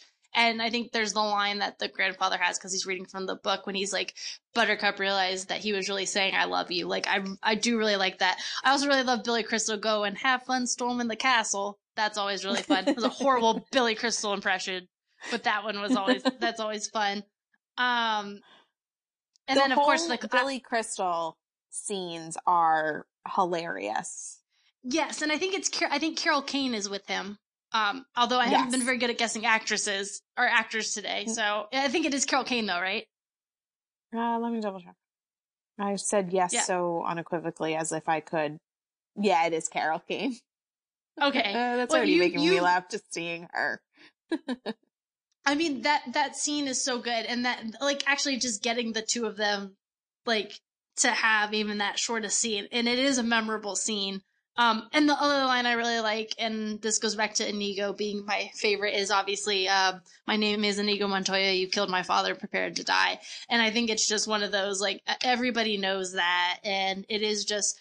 I, it is a. Te- I think it's a testament to Mandy Patinkin for he he delivers that line a lot in this movie, but it feels the same and different every time he delivers it. If that makes sense, like there's a there's a different sort of um, like like push with it. So yeah, so those those are my uh my favorite lines. I I I, I, as you, I, I'm gonna go with as you wish, like definitively. I just I love it. I want to give an honorable mention. This isn't the one I was looking for, but this is another honorable mention for me. Is uh, when Billy Crystal goes, "Beat it, or I'll call the Brute Squad," and Andre the Giant goes, "I'm on the Brute Squad. You are the Brute Squad." it's so good. it's so funny. I really want to find it. It's a, it's when it's when Westley first wakes up from being dead. And and uh Fezzik says something like you oh here it is. Westley wakes up from being dead. This is what I wanted to find. And he goes, Why won't my arm move? Why won't my arms move? And Fezzik goes, You've been mostly dead all day. I love the Andre the Giant lines. Like every single one I've quoted pretty much are him. It's so funny. I was gonna say I do want to I do want to shout out Andre the Giant, who is eh, Fezzik is such a fun character because he is this he's this big brute of a man, but he's very much a teddy bear as well, which I I love that trope of having the big muscly you know like guy that looks very dangerous and stuff be like just the big teddy bear that's just like no I want to be your friend like I just like I want to like I want to be part of this like I don't I don't I am different but I don't want to be different like I always I've always loved that like trope of that Me too. And it's like when he when uh Wallace Shawn tells him like just beat the shit out of Westley, just kill him quickly. And he's like, My way's not very nice. Why would I do that Yeah. Well, yeah, and he is. He he he. I, I, the other thing I really like about Fezzik is he is he's this big brute of a man, but he the the brute usually has no brains. But Fezzik very much is he thinks for himself and like he does he has no reason to kill Westley. So why would he kill? You know what I mean? Like even when he comes up when when Westley ends up facing him after he faces Inigo and before he faces um Wallace Shawn, he even he's even like I really don't want to do this, but you know, um, if I have to, I will. Which I is another like I do like how they subvert these these these hero hero hero tropes in this as well as the villain ones, and that I think Fezzik's a good um a good um example of that. Yeah. I agree. I, d- I do love Andre the Giant. He's so he's so wonderful. Yeah. He's lovely. He's, He's very great. lovely I never watched this. that documentary. Did you watch that documentary? No, because it looks like it's gonna make me cry. So I try to pass on stuff that looks like it's gonna make me cry. You do cry at everything. So there is I do that. actually. I, I don't think this this film has ever made me cry. I will say No, this isn't a crying movie. no. It's not even like the even it's not even like a happy cry moment. It just it just makes you feel very good because you do have this happy ending. Um you know, so it's just it's not there's no like sad happy moments like in some other films. like it is it, like middle of the road feel good. Yeah, I will say a lot of uh, just kind of speaking about romantic comedies in general. There's very I don't think any romantic comedy has ever made me cry, like even like happy cry. Fair, because it's like once they get like sad and like crying, they're more of like a romance movie. Yeah, and I, I, I do think um because I, I think we're going to talk about rom coms because uh, once once we're done talking about uh, the Princess Bride, but I do think rom coms they they are very they're very they're very broad, but they're very specific, and I, I agree with what you said. Like if it gets too sad, it's just a romance or a drama at that point. It's not a romantic comedy, and I think this one is very close to being borderline not a rom com, but there's enough funny instances, and it is it's romantic as hell that it is a rom com. So you know what I mean. Mm-hmm. But it, it, like the rom com umbrella is so huge because like I mean like look at um I was talking a little bit about this with my mom. Uh, the, when Harry met Sally, that's that's like considered the rom com to end all rom coms, but it's not completely funny or romantic but it is that rom com, and it's a balance that Nora Ephron really balances really well. But I mean, there's some very funny moments in it. There's some romantic moments in it, but it's really about two individuals finding themselves and then each other, and it just happens to have some elements of a rom com. I I feel like I'm not explaining that very well, but like no, you're right. But rom com is such a it's such a like niche, small thing, especially in film. Like yeah, that I think it I think it exists so much more in like books um that there's like there's things that a rom-com needs to hit otherwise it goes it skews somewhere else yes. immediately the movie actually i will say and this is i feel like an unconventional rom-com but it is the first two seasons of new girl are a perfect rom-com and that is a hill i will die on no you're right New Girl's a rom com and The Mindy Project's a rom com. Yes, I still need to watch the Mindy Project, but I, I've I've seen enough of it to be like yes. And I think I, I, I wish more TV shows would lean into being a rom com. I think Castle was almost a rom com at one point, but they didn't lean enough into that. They leaned more into yeah, the crime it, mystery side of it. Yeah, it didn't catch that quite. Really. No, because they they but did you're right Stacey. about I the mean, first two seasons of New Girl. They are. I mean, and like, uh, as, oh, go ahead. Uh, and that one season of Friends where like Monica and Chandler get together. That's a romantic so comedy season. It's so funny that you said that because I was just about to say rom- uh, uh, Monica and Chandler are a perfect rom com storyline. Like they really are, especially like when you see the other couples on the show, especially Ross and Rachel. Like like Monica and Chandler coming to like you're completely right. They that season where they where they're hiding it from everybody, and there's the one where everybody finds out. Like Monica That's and Chandler are that perfect stuff. It's I so good. That. Oh, oh, I absolutely love it. Oh, uh, Monica and Chandler are way better than Ross and Rachel. I feel like that's not controversial, but it's true. And if anybody thinks that's controversial, sorry, it's true. Monica and Chandler are that's, better. Sorry, guys. Yeah, no, that's not controversial. That can't be controversial because that's just facts. I think it is controversial though because people love Ross and Rachel, and I've never like I, I don't know. Monica and Chandler have always seemed better to me. Ugh. I don't agree with that. Yeah, I agree with you. I don't agree with others. Yeah, oh, I mean, um, I was thinking about this because on the last episode I was on, you brought up the characters that you identify with and that they're mm-hmm. Chandler Bing, Jake Peralta, and Nick from New Girl. Yes. And I can't think of the like a third one, but the two characters that like I always consider to be like weird versions of myself, like TV versions, are Mindy from the Mindy Project and okay. Liz Lemon from 30 Rock. I, I should I feel like this is a good time to admit I've not seen either shows. At 30 Courtney, Rock I need to watch. I know. Don't Courtney, hey. how have you not watched 30 Rock? You love SNL. I do love SNL and yeah, no, I haven't I haven't watched 30 Rock, so I should I should admit that. I've wow. seen enough of Liz All Lemon right. though to agree that yes, you you are very Liz Lemony there's a lot of weird qualities that I share. It's the weird qualities. There's like one gif of Mindy from the Mindy Project saying like, "Excuse me, sir, there's not enough cheese. You're not putting enough cheese on my tacos or whatever it is." And like that's very much me. it's things like It's- that. It's one of those things that you watch, you're like, huh, that's funny. I also feel extremely called out at this moment in time. I don't know how this happened. Why are you calling me out so hard?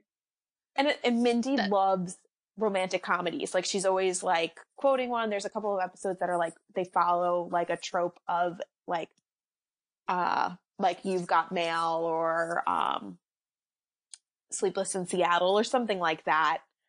And you should watch that show. I You should know. I need to. I need. shows. I need to watch both those shows. I, I am. I am fully aware that I'm missing out. There's. There's a ton of shows I'm trying to catch up on right now. I'm also trying to catch up on Star Trek: The Next Generation at this point in time. So, got a lot of shows on my list. Yeah, that's a lot. That's a lot of shows. Yeah, they all have like a ton of seasons too. Listen, if people could just follow the British way of just having like a like three episodes every 15 years, that'd be really great, and I could catch up a lot quicker. I'm just like That's to point that out. Like if we could just pull a Sherlock with all the shows, that'd be really fantastic. Thanks. Also, Steven Moffat, if you're Sherlock's listening. ever gonna come back? No, I was just about to beg Steven Moffat to bring it back, but it's not. They're too big now. Although Benedict Cumberbatch kind of seems to have fallen off the the earth. A little he bit, feels like- like, he's gotten like smaller. It feels like Doctor Strange kind of like was his like fall almost. Yeah, I mean, like uh, this is coming from someone. This this is this is how. If you've listened to this podcast, you know how much talk about Adam Driver. I used to talk about Benedict Cumberbatch that much. Yeah, He was- you should have he- been in the he- box office ten years ago. It's sad. You would have It's only so heard sad. about Benedict Cumberbatch the entire time. Yep, you're not wrong. it's, The drinking like game would have been Benedict Cumberbatch and not Adam Driver. It would have been. And yeah, no, it's like, it, it really, I was just thinking about this the other day, especially, I was watching something I and I was was like, oh, but I was like, Benedict I know what you were is in this. watching because you were watching the SNL skit of uh what's Oh, the face? why is why is Beck Benedict Bennett. Cumberbatch hot? Yes. Because I watched it and I thought, oh shit. Oh my God. Like, this is exactly the same arc of what happened with Benedict Cumberbatch, which is what's happening with Adam Driver right now. Yes, Especially I in the I- Courtney world. yes, it's true. I've I've loved very few men in my life. There have been three, and Adam Driver and Benedict Cumberbatch are two of them. So Who's to be fair, I'm very, I'm very. Oh, Rupert Grint's my OG. He's Oh, fair. listen. Is it Rupert Grint or is it Ron Weasley? It's both. I I like Rupert Grint as well. And then and Daniel Radcliffe in the later years, I'm uh, like obsessed with his career now because he chooses such bonkers projects that I absolutely like the guns love. bolted to his hands? Did you see that Oh my god, good. Oh hell yeah, I saw that. I'm gonna be the first one in the theater the night that that's out. Are you fucking kidding me? Guns Akimbo looks fantastic. I'm so excited. It looks so dumb. I'm so excited for it. Oh, my mom I was talking to my mom and I would not shut up about it. And then I tweeted like I'm low key or no, I put on Facebook, I'm low key excited for this movie. My mom texted me and she was like, You're a liar, you're more than low key excited. I heard like forty five minutes about it. And I was like, Yeah, You're, no, you're high right. key excited about that. Oh, I'm so literally that movie is like, what would Courtney love to see? And that movie is that. I'm not even gonna lie to you. Like that movie is totally up my alley. Who's the director? Oh, I'll have to look it up. Hold on. That's Um, okay. I just wanted to make sure it wasn't Edgar Wright. No, it's not Edgar Wright, but it it looks like very much like an Edgar Wright movie. And Edgar then it Wright, would I love really be made for you. I know that. Yes. Uh, baby, I'm just gonna say this: Baby Driver is a perfect film, and I will die on that hill as well. It was just on TV again, and it was like on in my house while I was doing. It's so good. It's, It's so good. So good. It's so. It's such a shame Kevin Spacey's in it. It's so sad. Oh, it was literally what. Uh, I, the, you know how I make peace with that? He and his head ends up getting rolled under a tire and like crushed, so he dies. Yeah, he's Kevin he Spacey dies. gets some sort help. of karma. Yes, It does help that he And- dies. Honestly, everybody's like on their A game in that movie. Like Jamie Foxx is perfect as Bats. Oh, I literally, I have like the hugest, dumbest smile on my face right now because I literally love Baby Driver so much. It's not even funny. I do too. I really, really love that movie. It's Oh, really it's good. so good. It is really good. It is not a romantic comedy. I feel like we've gotten very off No. That movie is We not a really romantic have. comedy whatsoever. Can we wrap up But The Princess Bride and then just talk about rom coms? Yes. So really quickly, so the last thing I want to ask you about Princess Bride, uh, before we get into a general discussion about rom coms, because they are such a wide variety. Um, so Princess Bride, what about it makes it one of your favorite romantic comedies? Uh, we said this earlier, and I think I can just sum it up in a sentence of like, I find this movie to be romantic and extremely funny. Like, there are times where I am really into the romance, and then suddenly I'm laughing out loud at the same joke that I've heard Yeah. a million times, it feels like. And it has been quoted to me out in the real world. Like, I'm not a witch, I'm Right. a wife. I feel like I hear that all the time or anybody want a peanut? I hear that all like Taryn used to say that all the time in the box office. Do you remember that? Yes. Tar- I will say this. I think Taryn, like, might love movies a little more than I do because she always quotes movies. Like, She's like an encyclopedia for quotes. She is. She is. And I'm going to get her on this podcast. I'm very determined to get her on this podcast because I think it'll be a very, very good. Like, uh, I'm telling you guys. And Taryn's very funny. Like, she's just like, she's a lot like, she has my brother's sense of humor where, like, I, I feel like I'm going to explain this wrong, but Lucas and Taryn will get this. Is that, like, they like they insult you, but it's so funny that you're like, that's fucking hilarious. I'm not even mad about it. Like, Yeah, it yeah. The whole Does- time I'm with her, she's mean to me. but it's so fucking like- funny that you're just like, yeah, I know she loves me, and it's really funny. It's super hilarious. But no, I agree with you on um on the Princess Bride. And then Maddie, do you just remember that Fred Savage is in it, and you're just like, oh fuck this movie? you know, when I was a kid, Like really get when I was a kid, the Nick at Nite lineup, I don't remember what was on before it, but the thing like when I wanted to go to bed at like nine o'clock or ten o'clock was the Wonder Years, and it would be the uh what's that song? The Beatles, the Joe Croc, uh, Joe Crocker cover of uh I get by with a little help from my friends, whatever the name of whatever the actual title of the song is Yeah. um and it would start and i would always turn the tv off at that time because it was like my bedtime that my parents had for me or whatever. And i never really wanted to watch that show and it became such a thing that i turned it off that i kind of just don't like it turn like it skeeves me out you know what i mean? So poor Well, fred I was- savage.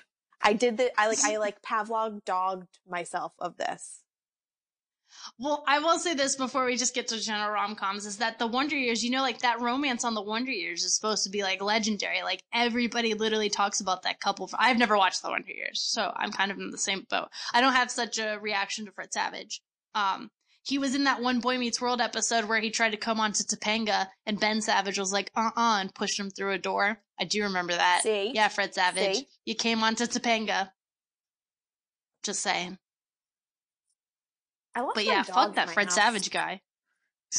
where is he is he behind this door I don't. I can't see you, so I have no idea. Oh, there he is. you know, it's like a toddler when they're quiet for too long sometimes. I mean, I don't know about that because I think we both agreed we both hate kids, so I have no idea. Oh, it's going to bite me in the, my ass when I have a kid. And they're like, "Mom, we found this podcast episode where it says you hate kids." You're like, "Uh, we don't. We don't talk about that." Mom, remember those episodes Aunt Courtney recorded all those years ago where you said I, you hate kids? We just got to them now. internet's you hate kids Maddie. and and Fred Savage. It's very specific. it's just very like, Who's Fred Savage? oh, poor Fred Savage. We know who you are. Don't worry, Fred Savage. Um, so I do want to talk um a little bit about um excuse me uh romantic comedies and we were and you had you you instigated some homework for us making a romantic comedy soundtrack. So what so what is it about romantic comedy soundtracks that you really love? Because i think romantic comedy soundtracks are very specific and there's a reason why i think we were both like yeah that's a fucking great idea. Like like that when you said that i was like yeah that's a fucking great idea like make a soundtrack. What is it about rom-com soundtracks uh, that kind of help define that genre So I'm gonna I'm gonna take your question, but I'm kind of gonna twist it a little. Mhm. Um, because you had asked, this is my thought process. You had asked, um, and I might have, because I wrote notes based off of like what you sent me on Twitter. Um, and I wrote like that I needed to look up the favorite songs used a lot in rom coms. I was having trouble remembering like and thinking of songs that are used in multiple rom coms, right? yeah And the only one I could think of was Let Go by Frou Frou. That's in the Garden State soundtrack and The Holiday. And I don't think I know that one off the top of my head. Oh.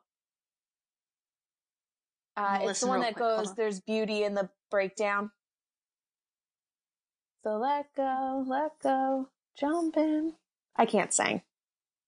You said it was in the holiday. Uh, it's in The Holiday and Garden. Have you seen Garden State? I've never seen Garden State. I think it's a Long Island, New Jersey thing. That movie It was really, be. really big for my life. Anyway, it was in both of those soundtracks, and the Garden State cha- soundtrack. This one. Sorry, I start. Yeah, I started listening to it. Yes, I do know that song. You know the song, yeah. So it's that's in both those movies, and it's on the Garden State soundtrack, which is very, very important to my life and like music that I listen to now, and I still go back and listen to like the Shins because of it, and Iron and Wine, and like that was my real, real introduction into like a little bit deeper cuts of like Simon and Garfunkel rather than like just knowing like Mrs. Robertson and uh what you call it. Uh Hello Darkness, my old friend. Which one's that one? Oh yeah, yeah. I Thank think you. I think that's I think it's just like I know which one you're talking about. I don't know what the official title is, but something like that. Yes. The oh yeah, the sound. Of, the the sad thing is the first thing I thought of was the Trolls movie because they used that in the Trolls teaser trailer, and I was and like, it was oh, great. what is it? In. It was really great. It was...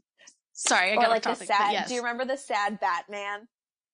When uh yes, Ben and, Affleck's uh, and yes. That's a that's a great meme. Um, so then I was thinking about like just like what is like a rom com sad- soundtrack? Like each song like represents something. Um, but so I kind of got stuck thinking about songs that I love, like I think elevate a rom com and elevate a movie. Um, so I have a little bit of a list that we Go can for talk it. about. Okay. Um, Let's do it. when I love the beginning of Legally Blonde that opens with Perfect Day, and they're like Yes. handing out that card, and it's like making its way to L. Um, I think that like really elevates that scene.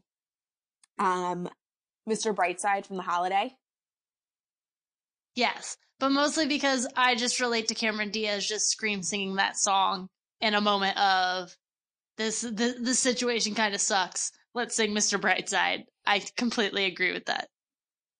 Um, when I I was g chatting a friend at work, and I brought that up, and she said, "Iconic! It makes Mr. Brightside a Christmas song." I go, "No, it doesn't."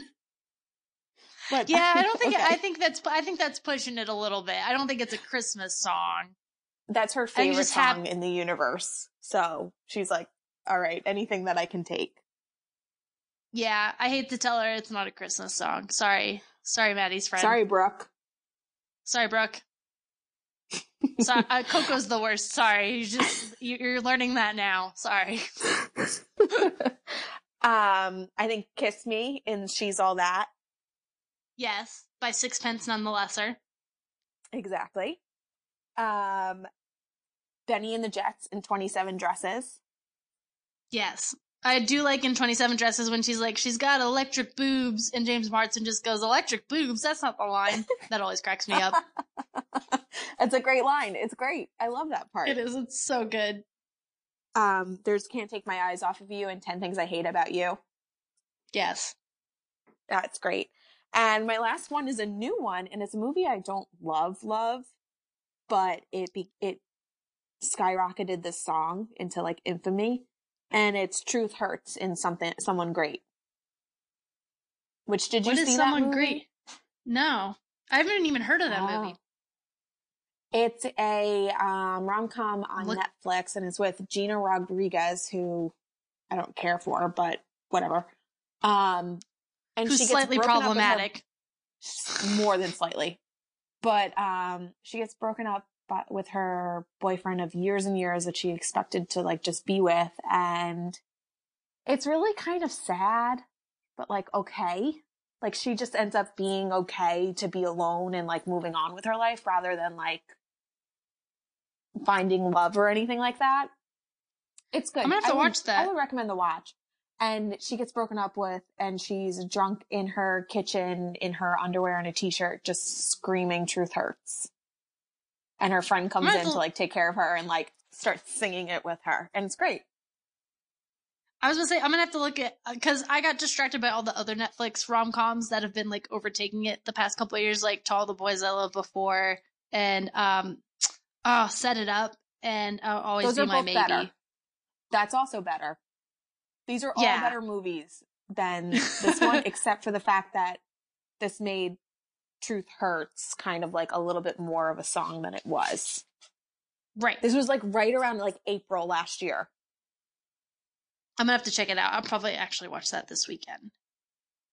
And then I um I had trouble because I have honorable mentions of songs in like romantic movies that like my heart will go on.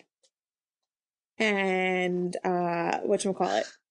That Like Titanic's not a rom com though. It's not none of these are rom coms, but these songs are No. so good. They're good songs, but Alright. I feel like I feel like they don't count though because they're not rom com. They don't. They Oh, don't. excuse me. It's hard.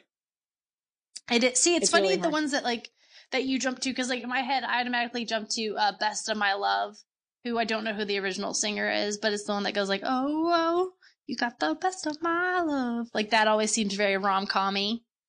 And then, um, oh, the one that's at the beginning of Adventures in Babysitting. Um, oh, and then he kissed me. I love that song too, and I feel like that's used in a couple rom com. That's the one that goes like bum bum bum bum. bum. I, I'm not gonna sing it because I'm very bad at it. But I think it's by like hold on, let me see. Wait, you've seen Adventures in Babysitting, right? Uh probably a million years ago. Not enough that like Hold on. I could tell you anything that happens in it. That's one of those like I'm not. That's one of those like sleepover movies, right? That I've I saw in the nineties. Yes, and it's also one of those movies that like if it was showing in a theater and suddenly the projector went down, I could I could reenact the whole film. I'm not gonna lie to you. I know all the lines to that movie. Um, hold on, wait, I'm gonna play it and then he kisses. Don't Hold on, worry, wait, you'll know it. I have it. Don't worry, Court, Courtney's here. I know all the lines. Don't worry. My moment. Hold on. My, oh, fine. Finally, my moment has come. Everybody's like, please just sit down.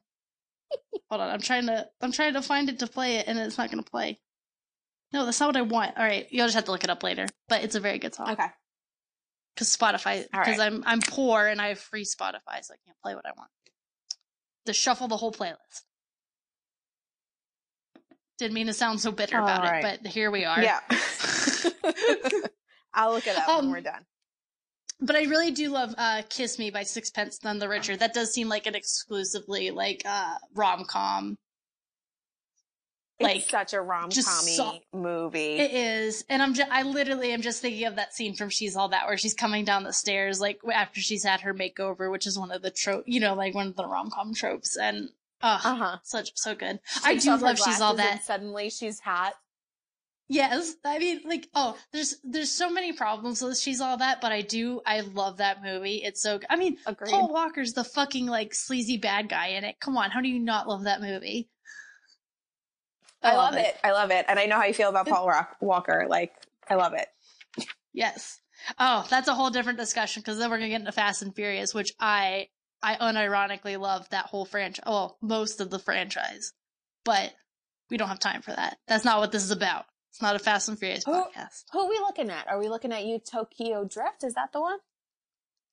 What's the one we're looking Uh, like- at? One, which one's the one you do you- don't like? Yeah. Oh, I don't. I don't like. I didn't like number eight, and I'm not a huge fan of number two. Oh, it's number two. I couldn't remember if it was Yep, two or too, three. Too fast, too furious. I'm not gonna lie to you guys. When we didn't have a sequel title for the Last Jedi, I really wanted them to call it Two Force, Two Awakens because that cracked me up. Did not happen. the like the naming of the Fast and the Furious movies, like the way it's gone, is It makes hilarious. no sense. And I love all those memes of like they'll rename like the Harry Potters that way. They'll rename like Lord of the Rings that way. Like I love it. It's I so funny.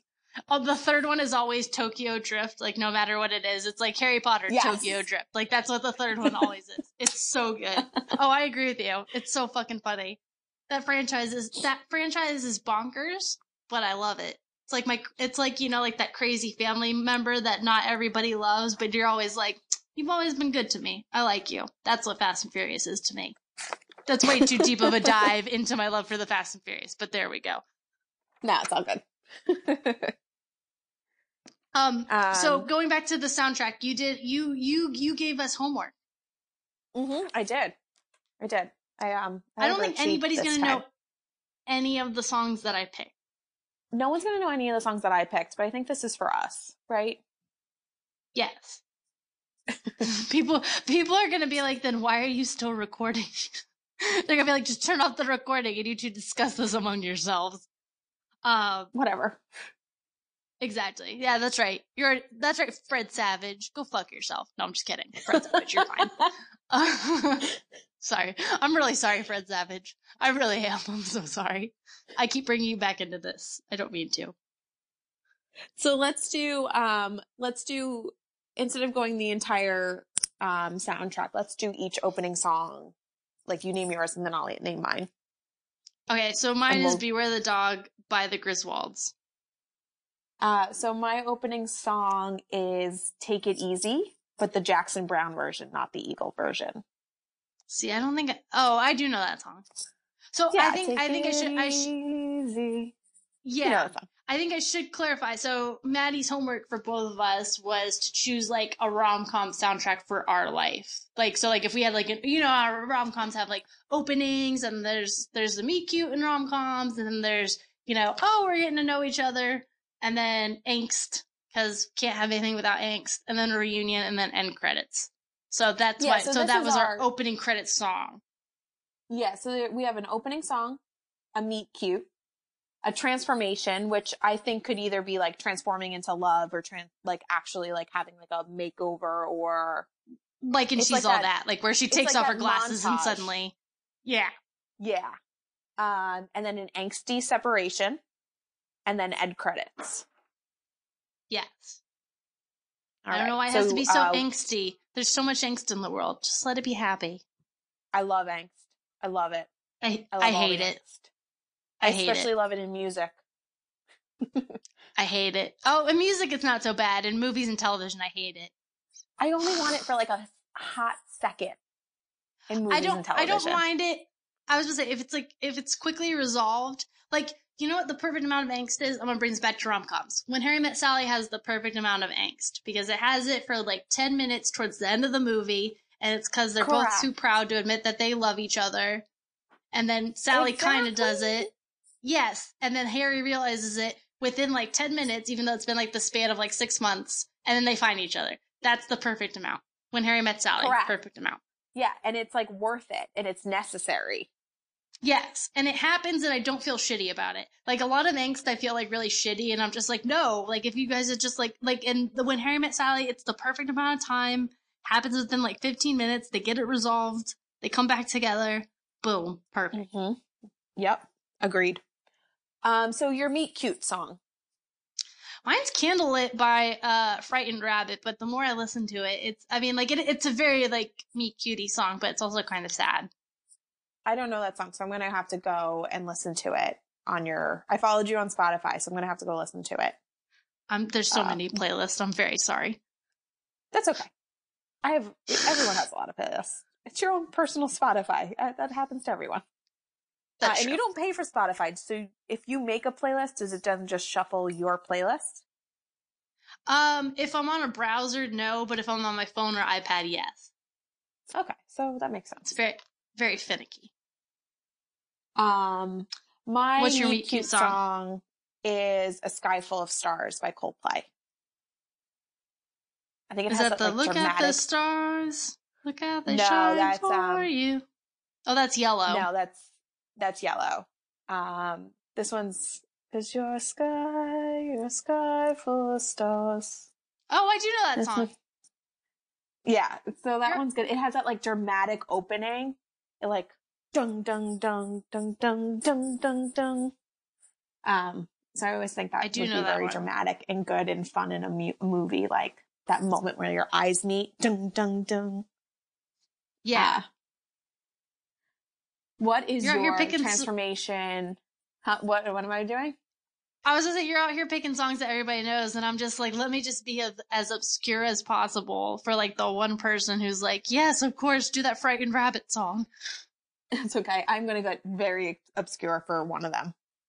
Uh, what is your Oh, well- transformation song? Mine is "Staring at the Sun" by Post Malone and SZA. Uh, that's not obscure. Is is that like a hit? I don't know because I, I to no, be fair, I not listened. obscure. Okay, I feel like that's a little more like you had to listen to the album. Yeah, but Sort like of Post thing. Malone and SZA are both very popular artists. Yes, but I don't think a lot of people would know this off the top of their head. That's fair. All right, what was yours? Um, I I chose for the montage transformation. I'm, I keep saying montage because I don't think it's like a transformation per se. What I chose, but it is like, um, you know, kind of like getting to know each other, montagey kind of thing. Uh, "Make Me Feel" by Janelle Monae. Oh, that is you know a good that one. I yeah, do know that's that a fun song. one. That should be. It is a fun movie. one.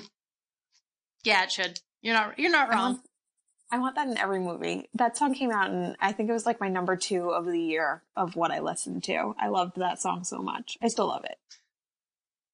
It's good. I like Janelle Monae. Just in general, like she just has like that. Like she's a very good vibe. I like her. Like like music wise and just like I'm I'm talking myself into a hole. I just need to stop talking. What was my angsty separation great. song? Good good Yeah. question. So I could stop talking about Janelle Monae and just like sound like a horrible person. Not horrible person. That came out wrong. I'm not very funny A now. I was making good points. podcaster. Yes, that's I I can't have his words well. Here we go. Uh I'm gonna say uh, my angsty separation song is Godspeed by Frank Ocean. Oh, nice. Yes. Okay. There you Um, go. I went I went the emo route. My angsty separation song is it's called Our Apartment and it's by a band called Aaron West and the Roaring Twenties, which is a side project by uh, the lead singer of the Wonder Years, which is my favorite band.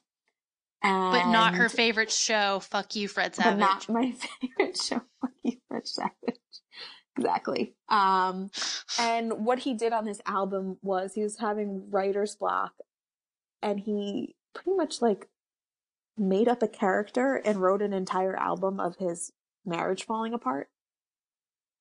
And so this first Huh. song is like his wife leaving him and like him being in the empty apartment and like not being able to sleep in the bed and having to sleep on the couch. Um, it's one of my favorite songs ever. And there's a line that's, um, I found enough of your hair bands to build you a monument, a statue to loneliness.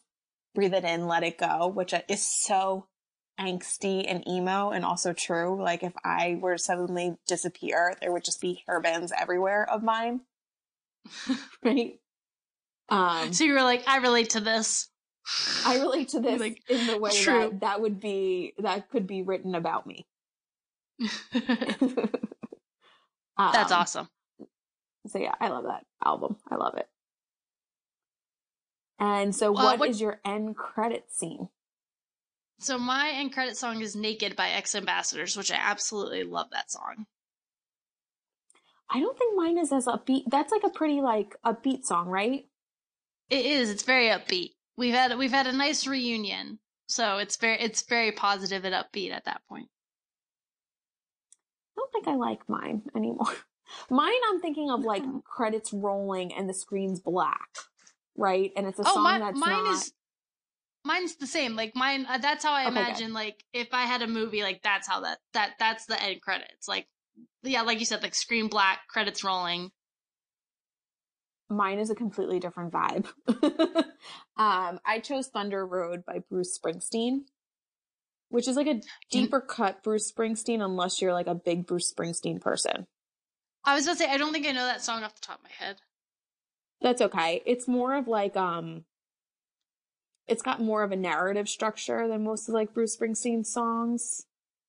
Uh but it's just one of it's it's a song that if I had to like have a movie it would be I would pigeonhole I would somehow shove that into the movie whether it fit or not. So it's fitting in the end credits. You just be like, this is in this movie. This is happening. Get Yes. over it. Yeah, pretty much. Yeah. That's exactly that's what I did. It just happened. To be to be fair, that Naked by the X Ambassadors, if I if I ever make a movie, I'm fighting for it to get into a movie that gets made because I think it's a great like movie song. Like I don't know if that's how you feel. Like it's like a great like cinematic movie song just in general, but like that's how I feel about that song. that's not quite how I feel about Thunder Road, but it's just like if I were to have that kind of power and like unlimited whatever, I would make sure that people going to see movies now remembered that that song existed. Yeah. I feel like I Um, feel like the end credits song isn't as big of a thing anymore. It's not, right? Because it used to be like It used to be huge. that would be the movie song that you wrote, like the Skyfall or the like James Bond song, right? That's the end credit song. Mm-hmm. Or right. is that the beginning credit song technically, the James Bond songs? Yeah, James Bond. There's always the opening credits, but you're right. Like the because those are always hit. Like those are always on the radio. Like we don't have that. Like the one I'm thinking of most recently is Frozen 2. So they obviously have Into the Unknown, but the the credit song when the credits roll is Panic at the Disco's version of Into the Unknown. But that never made it on the radio. That's a new Disney thing, though. They do do that with their like the hit song of the movie is like their credit is song. like done by a famous artist because there's like the Demi Lovato Moana version. Yeah, and I, but I will say they did that in the '90s because like um the credit song would be ever like you know like Hercules uh uh Michael Bolton did a version of Go the Distance um and obviously Christina Aguilera did the version uh the Mulan um I can't think of the song title right now but like you know oh what God, I mean like, it's like gonna kill us. I he mentioned it in the last episode too because it's Christina Reflection? Is it Uh, reflection?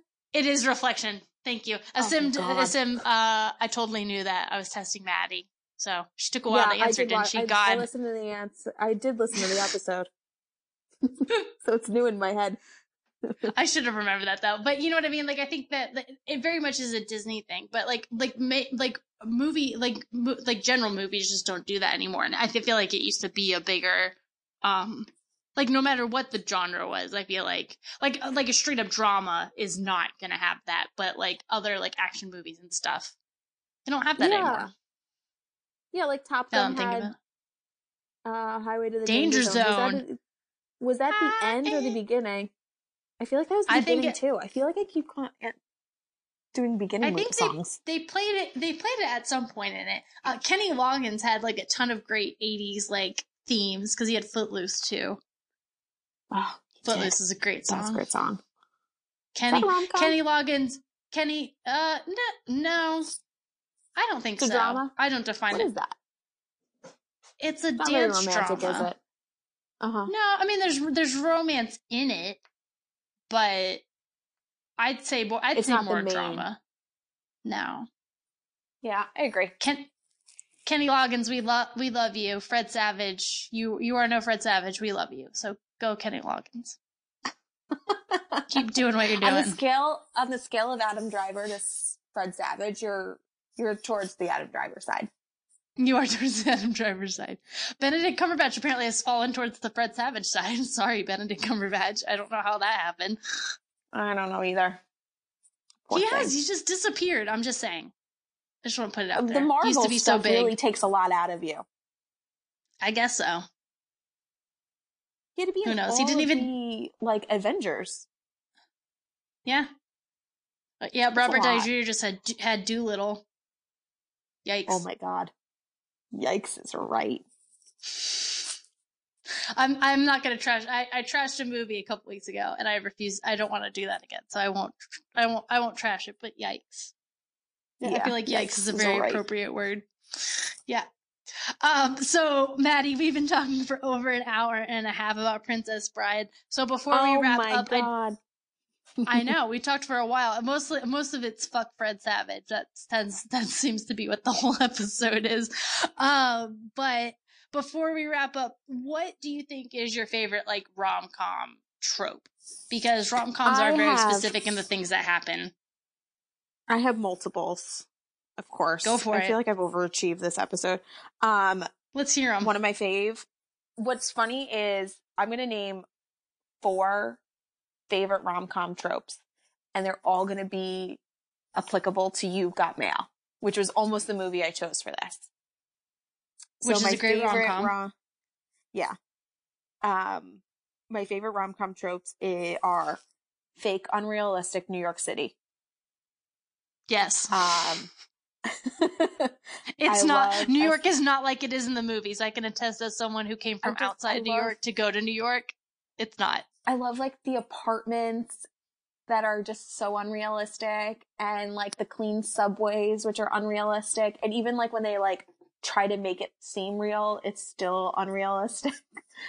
And I love like the streets are not just not New York. You just can tell when a movie's filmed in New York and when it's filmed in like the middle of nowhere Pennsylvania. Yeah, Or you're like- not wrong. uh what you call it canada Yep. um my Toronto. other an- yeah. another favorite of my rom-com tropes is like a sassy best friend like not the best friend that they fall in love with like the best friend that they're talking to and they're like i just hate him so much and it's like no you're in love with them and it's like oh my god i'm in love with them and like they run away to like because they realize Right, like the person that Uh, can see everything clearly that your hero or heroine can't. Exactly. Um, I love that. I love an enemies to lovers story. That's a big fave for me. It's so good.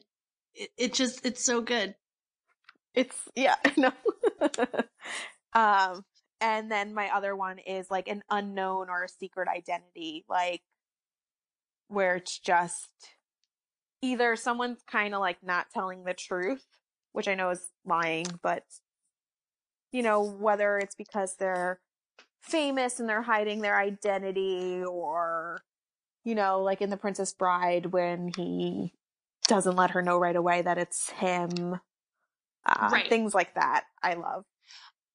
I was about to say, which is what, which one, which is one of the tropes that Princess Bride, um, does, the, which is what makes it a romantic comedy because it does have several of those tropes in there. But actually, I'm thinking specifically to, um, to, uh, You've Got Mail. I kind of want to go off that one that you said, like where it's like the secret identity, where I do like where one person finds out and the other doesn't, and then they, the Yes. other person still falls in love with the person anyway. I do love that, even though the, like one person is in the know and the other isn't. Um, I do love You've Got Mail. Such a good movie. Um, I just I love the end of You've Got Mail when like he has that day before he tells Kathleen Kennedy that it's him, and he like is kind of romancing her and is like, "You could be in love with me," and then he says like, "If only we met, and then I'd take you out to dinner, and then till death do us part." And then Right. he like walks away, and it's like, oh my god. I love that part so much. It's very good. I mean, and it's honestly, You've Got Mail has also like the perfect amount of angst where it's just like, all right, here it is, but don't worry. Here's here's the last ten minutes. You're fine. It's all good. Here you go. I know, Boom, and it wraps up so fast. It wraps up. And, like- You've Got Mail wraps up incredibly fast. Yeah. So fucking quick. What are your favorite rom com tropes? I like I I always like the revel. I always love when the the hero or heroine realizes they've been in love the whole time and it's been super obvious and everybody's been like, yeah, no shit, and they just have that moment. I always love that. I always love um I lo- I do love the big romantic gesture. I always feel like that's a great like it's so unrealistic and that is not how life is. But I do love like the big romantic gesture. If you have someone running through an airport, you're I probably love your movie. I'm not gonna lie to you. I love that. I think that's great. I get a little squirmy with that. Like I even get a little squirmy when he does when like Heath Ledger does the "Can't Take My Eyes Off of You" song number. Like I, think know it's- it's supposed to be squirmy. I think it's a bit of like a secondhand embarrassment. Like I do, I do get that, but I, I like that feeling of like it is very like you know it's gonna end happy, so you're just kind of like like it's it's that secondhand embarrassment, but it's also that aw, like you know, like that just that feeling you get. I don't know. It's it's like a weird mix of the two. So I do love that. Um, soundtracks are a big thing I love in um in rom com. So I was very excited when you were like, let's make soundtracks. I was like, done and donezo. I already got it done, but don't worry. It I'm is something I really love about my way into work tomorrow. Like I'm gonna actually know your songs by tomorrow.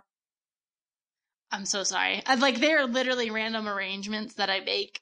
So No, they probably like won't like flow together, but like I do, I do love the, I, I- love the soundtrack um, aspect of any movie, but soundtracks in romantic comedies are so important and they do set the tone. So I do, I, I, I, I like when you were like, let's do that. I was like, yes, that completely fits this because that is what romantic comedies do, and it does fit that. It that's something I do love about. It. It's not, it's not very tropey, but like that feels like something that's so inherent in the DNA of a rom com. So Mhm. hope, hopefully that makes sense. Do you think, um, I was thinking about this today. Do you think that you and I, like our upbringing has like skewed us to loving romantic comedies? And like, just for anyone listening, like Courtney's mom is a romance writer and my mom is a librarian who anytime she wasn't reading a children's book would like do a palate cleanser of a romance novel. And my grandma was always reading a romance novel. She always had those like paperbacks from the store that she would like trade in and she just constantly had these like bodice rippers in her hands. And I think it's something that like is so a part of my upbringing to love romantic comedies in this way. Yeah, I think it. I definitely think it's something I got uh from my mom. Like, cause my mom always, like, no matter what, and, you know, like my parents are divorced now. So it's, it's so interesting to see. Like, I do like finding that happily ever after in films. Like, you know what I mean? Cause real life isn't like that. So, like, and my, like, no matter what, my mom has always maintained like a happily ever after. And romance, in romance novels, not to spoil any romance novel anybody's ever gonna read, but there's sex and then they end up happily ever after. Like that's how romance novels. So I like that that consistency of uh, yes, I, I do. The, this is a very roundabout way of saying yes. Yes, I do think our upbringing probably had a hand in that because I think because those because romances end happy. Like there's very few that end unhappy. Yeah, agreed. And I don't like to read the ones or watch the ones that don't end up happy. No, like, I fuck Titanic. to beyond fuck Titanic. Like, what's the one where like he gets hurt? Like hurt. What's the one with um Phil Collins's daughter? Oh, Lily Collins. Oh, um, uh, is it Dear Rosie? And the guy again, the guy from the Hunger Games. I haven't watched that. I think it's Like, Dear it's Rosie. I haven't watched sad. it either. Well, that's like that one, and then um, uh, uh, Me Before You, which is the one I That's- think with. But I think Sam Claflin's in both of those. Um, Is he in both of those? I might be thinking of is, me before you. Me- I think Me Before You is sadder because Me Before You, he's he's a paraplegic, and I think he's dying, and then yeah, they he's fall dying in love. before her. I will die before you. Me before you. Yeah, yeah, and no. uh, that that was one of those I saw the trailer and I was like, yeah, fuck that movie. I'm not going to see that. Like the trailer made me cry, so I was like, no. Well, that's like the movie that came out last year. Not I, the one with um Emilia Clarke and Henry Golding. Um, last Christmas. Um, I don't know if you saw it or read up on it. I'm not gonna spoil anything, but I don't think Is that one has a very happy ending. Uh, Okay. It is gonna be sad. All right, I didn't know that, but I don't. I'm not surprised by that based off of the. It's good.